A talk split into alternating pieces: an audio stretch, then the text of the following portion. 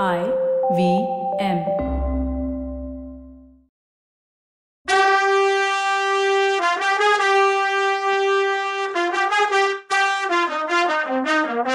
வணக்கங்க. நான் கவிதா பேசுறேன். வெல்கம் டு கதை பாட்காஸ்ட் சிவகாமியின் சபதம். இது எபிசோட் நம்பர் ஆறு. இந்த எபிசோடோட டைட்டில் பேரு குமரனான குழந்தை. தயாராக இருக்க படங்க போருக்கு கிளம்பலாமேன்னு நரசிம்மர் சொன்னதும் நாம எல்லாரும் போறா அப்படின்னு மலைச்சு போய் நிக்கும்போது சக்கரவர்த்தி சிரிச்சுக்கிட்டே அதை பத்தி யோசிக்கலாம். குழந்தை நீ அம்மாவை போய் பாருன்னு சொன்னாரு. கொஞ்சம் அழுத்தி சொன்னாரோ? மாமல்லர் போன அப்புறம் மகேந்திரர் சேனாதிபதியை பார்த்து கலிப்பகையாரே தூதுவங்க கிட்ட சொல்லி அனுப்ப வேண்டியது இதுதான். தொண்ட மண்டலத்திலையும் சோழ மண்டலத்திலையும் உள்ள ஒரு ஒரு கோட்டத்திலையும் ஆயிரம் வீரர்களை திரட்டி ரெடியா வச்சிருக்கணும். மறுபடி கட்டளை வந்ததும் நான் சொல்றது புரியுதான்னு கேட்டார். புரியுது பிரபுன்னாரு கலிப்பகையார். கோட்டையை பாதுகாக்கிறதுக்கு எல்லா ஏற்பாடும் பண்ணியாச்சுல்லன்னு கேட்டாரு சக்கரவர்த்தி. சன்னியாசிங்களை தவிர வேற யாரையும் கோட்டைக்குள்ள விடக்கூடாதுன்னு கட்டளையிட்டு இருக்கு வெளியில போறவங்களையும் கவனிக்க சொல்லியிருக்கேன். ஊருக்குள்ளேயும் யார் மேலேயாவது சந்தேகம் இருந்தா உள்ள காவல்ல வைக்க சொல்லி இருக்கேன்னாரு கோட்டை சுவரெல்லாம் ரிப்பேர் பார்த்தாச்சா? சேனாதிபதி பல்லவ சாம்ராஜ்யம் நிலைச்சு நிக்கிறதே இந்த கோட்டை பாதுகாப்பை பொறுத்ததா தான் இருக்கலாம் அப்படின்னாரு சக்கரவர்த்தி. அதுக்கு சேனாதிபதி பல்லவ நாட்டை காப்பாத்துறதுக்கு காவேரியிலேருந்து கிருஷ்ணா வரைக்கும் லட்சாதி லட்சம் வீரர்கள் காத்துட்டு இருக்காங்க பிரபு அப்படின்னாரு. நிஜம்தான் ஆனா அவங்க வெறுங்கையில சண்டை போட முடியாதுல்ல? அந்த லட்சாதி லட்சம் பேருக்கு தேவையான வேலும் வாளும் எங்கன்னு கேட்டாரு சக்கரவர்த்தி. இதுக்கு சேனாதிபதி கலிப்பகையாரால ஒன்னும் பதில் சொல்ல முடியல. அமைதியா இருந்தாரு. சேனாதிபதி கீழே சோழ நாட்டுல வேலும் வாழும் நல்லா கச்சிதமா பண்ணுவாங்க போல. யானை மேல எரிஞ்ச வேலை நீங்க பாத்தீங்களான்னு கேட்டாரு சக்கரவர்த்தி. இல்ல பிரபுன்னாரு அவர். மாமல்லன் கிட்ட அது இருக்கு. மாமாத்திரர்னு பட்டம் கீழே சோழ நாட்டுக்கு உரியது தானே அப்படின்னு கேட்டாரு சக்கரவர்த்தி. ஆமா அரசேன்னாரு அவர். அந்த வேலை எரிஞ்சவன் கீழே சோழ நாட்டுக்காரனா தான் இருக்கணும். அந்த மாதிரி வேல் எறிகிறவங்க வீரங்க ஆயிரம் பேர் இருந்தா போதும். இந்த கோட்டையை பத்தி கவலைப்படவே தேவையில்லைன்னாரு சக்கரவர்த்தி. பல்லவ படையில எத்தனையோ ஆயிரம் பேர் வேல் எறியக்கூடியவங்க இருக்காங்க பிரபுன்னாரு சேனாதிபதி. இந்த வேலை எரிஞ்சவன் பத்தாயிரத்துல ஒரு வீரன். அவனை கண்டிப்பா கண்டுபிடிக்கணும்னு சொன்னதும் சேனாதிபதி அமைதியா இருந்தாரு. இன்னும் ஒரு விஷயம் காவி துணி போட்டவங்களை பத்தின கட்டளையை மாத்தணும். ஆயனரையும் அவர் பொண்ணு சிவகாமியையும் பார்த்துட்டு திரும்பினப்போ ஒரு சந்த முனையில ஒரு புத்த பிட்சு நிக்கிறத பார்த்தேன். என்னை பார்த்ததும் டக்குன்னு நிழல்ல மறைஞ்சிட்டாருன்னு சொன்னாரு சக்கரவர்த்தி. என்ன செய்யணும் சொல்லுங்க பிரபுன்னு கேட்டாரு சேனாதிபதி. அப்புறம் சேனாதிபதி ராஜ விகாரத்து மேல கவனம் வைங்க. புதுசா யாரு பிட்சு வந்திருக்காங்கன்னு பாருங்கன்னு சொன்னாரு சக்கரவர்த்தி. அதுக்கு ஏற்பாடு செய்யறேன் பிரபுன்னாரு அவர். அப்புறம் ஒவ்வொரு தூதரா கூப்பிட்டு வந்து இவங்க இவங்க இந்தந்த கோட்டத்துக்கு போறாங்கன்னு சக்கரவர்த்திக்கு அறிமுகப்படுத்தினார். தூதர்களும் தனித்தனியா சக்கரவர்த்திக்கு வணக்கம் சொல்லி விடை பெற்றுட்டு குதிரை மேலே ஏறி வேகமா கிளம்பினாங்க. அப்பா சொன்னபடி மாமல்லர் அரண்மனை நிலாமுற்றத்தை தாண்டி உள்வாசல நெருங்கினதும் குதிரை மேல இருந்து இறங்கினார். அங்க காத்திருந்த வேலைக்காரங்க குதிரையை பிடிச்சு அந்த பக்கம் கொண்டு போனாங்க. மாமல்லர் பெருசா அழகா இருந்த அரண்மனைக்குள்ள கடகடன் நடந்து போனார். தீபம் கொண்டு வெளிச்சத்துக்காக கூட வர்றவங்க அவர் வேகத்துக்கு ஈடு கொடுக்க முடியாம திணறினாங்க.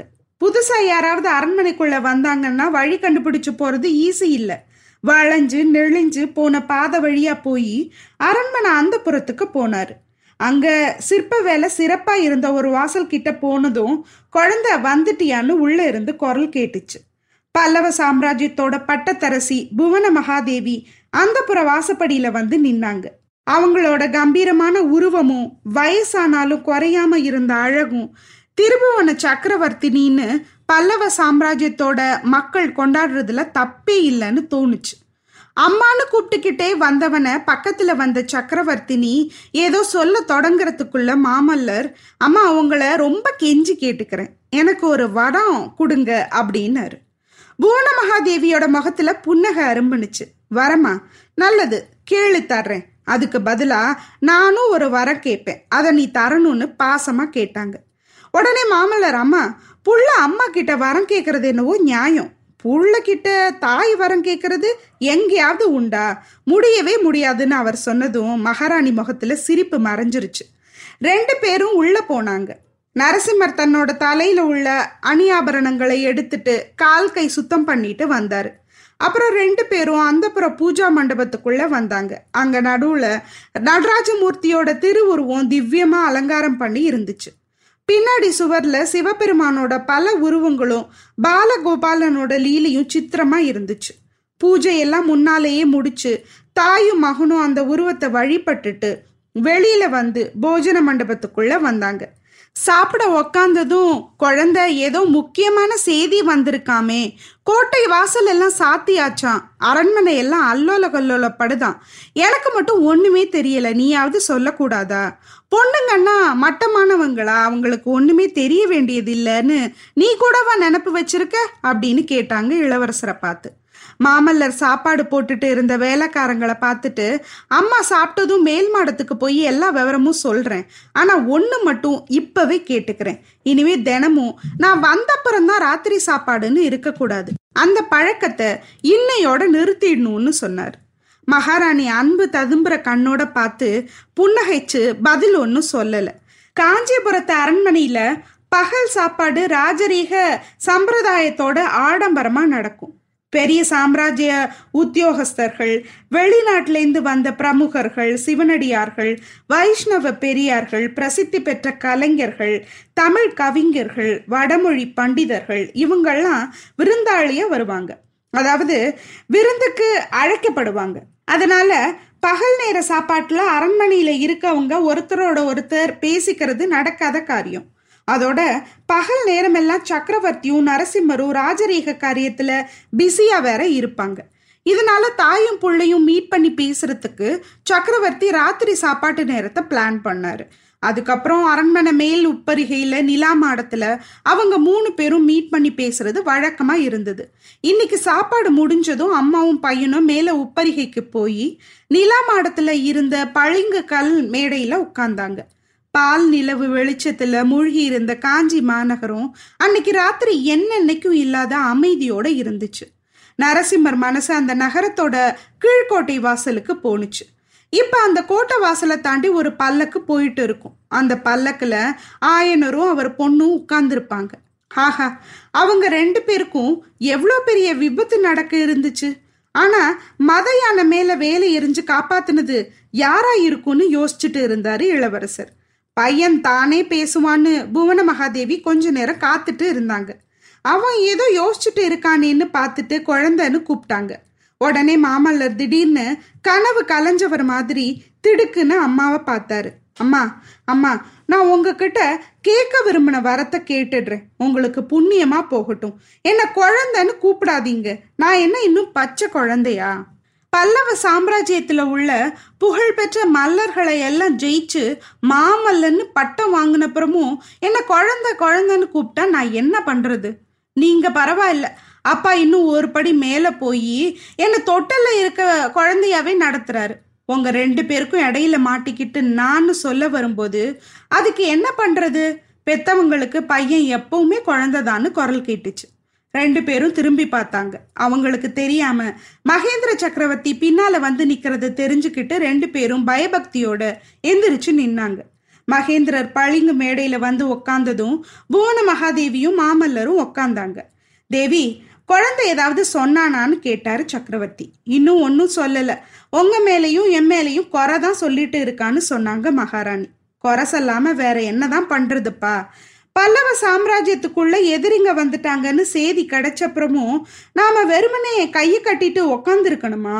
சேனாதிபதி கலிப்பகையார் பட திரட்டுறதுக்குள்ள கலியுகமே முடிஞ்சிரும் போலையே.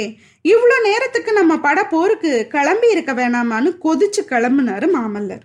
பல்லவ நாட்டுக்குள்ள எதிரிங்களா? யார் இது? என்னது இதுன்னு திகச்சு போய் கேட்டாங்க புவன மகாதேவி. ஆமா தேவி சும்மாலாம் ஒன்றும் வரல. பெரிய படையோட வந்திருக்காங்கன்னு மகாராஜா சொல்லும்போது பல்லவேந்திரா மந்திராலோசனை சபையில நான் மட்டும் வாயை திறக்காம இருக்கணும்னு ஏன் கட்டளை போட்டிருக்கீங்க?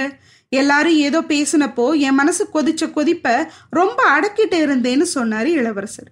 மாமல்லரோட பேச்சை மறுத்துட்டு மகாராணிய பார்த்து பேசினாரு சக்கரவர்த்தி. தேவி நரசிம்ம இன்னும் குழந்தையா தான் இருக்கான். வந்திருக்கிற யுத்தம் எப்பேற்பட்டதுன்னு அவனுக்கு இன்னும் தெரியல. ரெண்டு பேரும் கேளுங்க.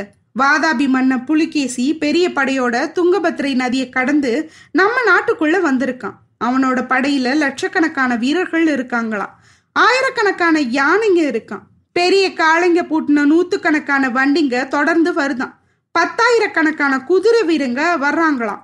ரொம்ப நாளாவே புலிகேசி இந்த யுத்த ஏற்பாட்டை பண்ணிட்டு வந்திருக்கான். நம்ம ஒற்றர்கள் எப்படியோ ஏமாந்து போயிருக்காங்க.